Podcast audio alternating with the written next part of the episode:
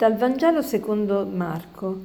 Risolto al mattino, il primo giorno dopo il sabato, Gesù apparve prima a Maria di Magdala, dalla quale aveva scacciato sette demoni. Questa andò ad annunciarlo a quanti erano stati con lui ed erano in lutto e in pianto.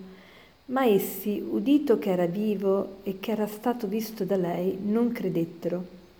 Dopo questo apparve sotto altro aspetto a due di loro mentre erano in cammino verso la campagna. Anch'essi ritornarono ad annunciarla agli altri, ma non credettero neppure a loro.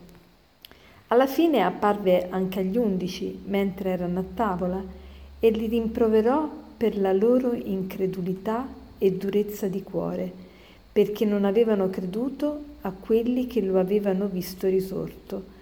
E disse, lo, disse loro, Andate in tutto il mondo e proclamate il Vangelo ad ogni creatura. Che bello che Gesù è apparso prima ad una donna, e proprio una donna che non era uno stinco di santo, era la Maria di Magdala, dalla quale aveva scacciato sette demoni. Il numero sette è sempre un numero simbolico per vuol dire appunto molti, pienezza, quindi dire che aveva scacciato sette demoni da Maria di Magdala voleva dire che aveva fatto tutti i peccati possibili e immaginabili. E, e subito la Maddalena lo annuncia ai fratelli, lo va subito a dire. Questo andò ad annunciarlo a quanti erano stati con lui ed erano in lutto e in pianto.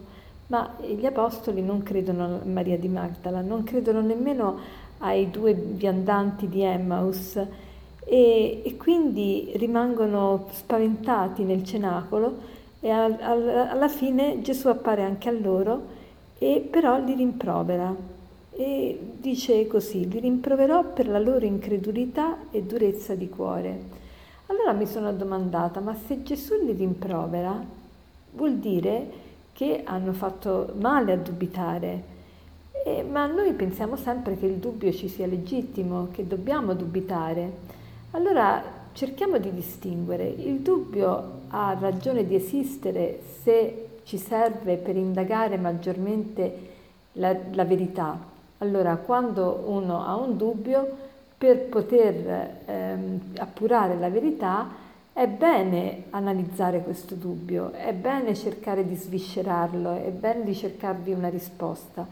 Ma avere il dubbio per il dubbio e portarsi avanti il dubbio per tutta la vita senza dare un, una risposta a questo dubbio non ci è legittimo, dobbiamo scommettere, lo diceva eh, il filosofo Pascal, diceva tu a un certo punto sei chiamata a scommettere con la tua vita, non puoi andare avanti sempre dicendo che sei agnostico, che non sai se Dio c'è, se Dio non c'è, non si può, alla fine si deve scommettere, o scommetti che c'è o scommetti che non c'è.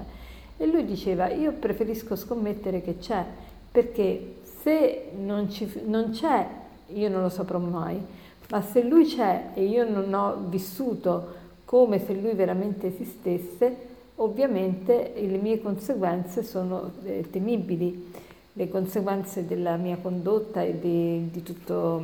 Quindi conviene scommettere che egli ci sia.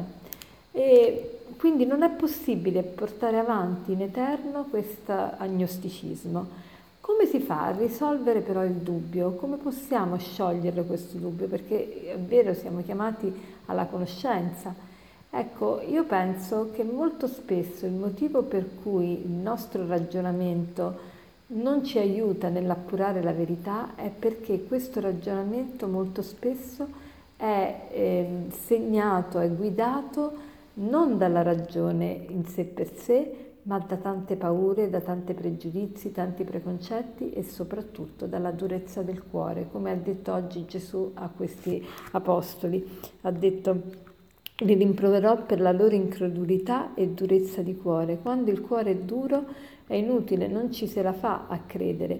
Quindi è inutile tante volte ragionare maggiormente sopra le cose per sciogliersi il dubbio, per, per toglierti il dubbio se Dio c'è o non c'è. È inutile che continui a ragionare, perché il ragionamento di per sé è molto semplice. Sarebbe sicuramente più facile ammettere che Dio esiste piuttosto che non esiste. Tanti, anche che non hanno la fede, riconoscono che chi ha la fede vive meglio. E allora perché non abbracciare la fede?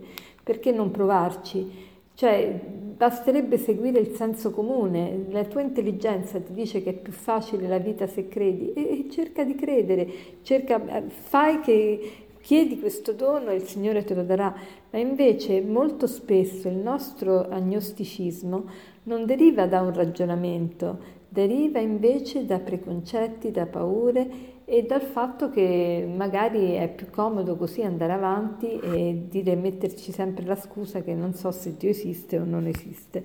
Ma il Signore ci ha dato un criterio per capire la verità ed è la nostra ragione, illuminata dalla fede sicuramente, ma sicuramente è il senso comune e il buon senso che ci dovrebbe guidare. Invece molto spesso il buon senso lo buttiamo nel cassonetto de- dell'immondizia. Eh, e poi un'altra cosa il Signore fa agli apostoli, dopo che l'ha rimproverati perché non avevano creduto, tuttavia gli dice andate in tutto il mondo e proclamate il Vangelo a ogni creatura. Ecco, poi un rimedio alla tua incredulità inizia ad annunciare il Signore risorto e lo, il primo annuncio che tu fai è con la tua vita, vivi da risorto, vivi non attaccato ai beni della terra, ma da risorto, libero, libero da tutti gli interessi personali e segui il Signore e amare ti, ti, ti renderà sempre più capace di credere. E per concludere vorrei citarvi questo aforisma che dice così. Con i se e con i ma non si costruisce la storia. Buona giornata.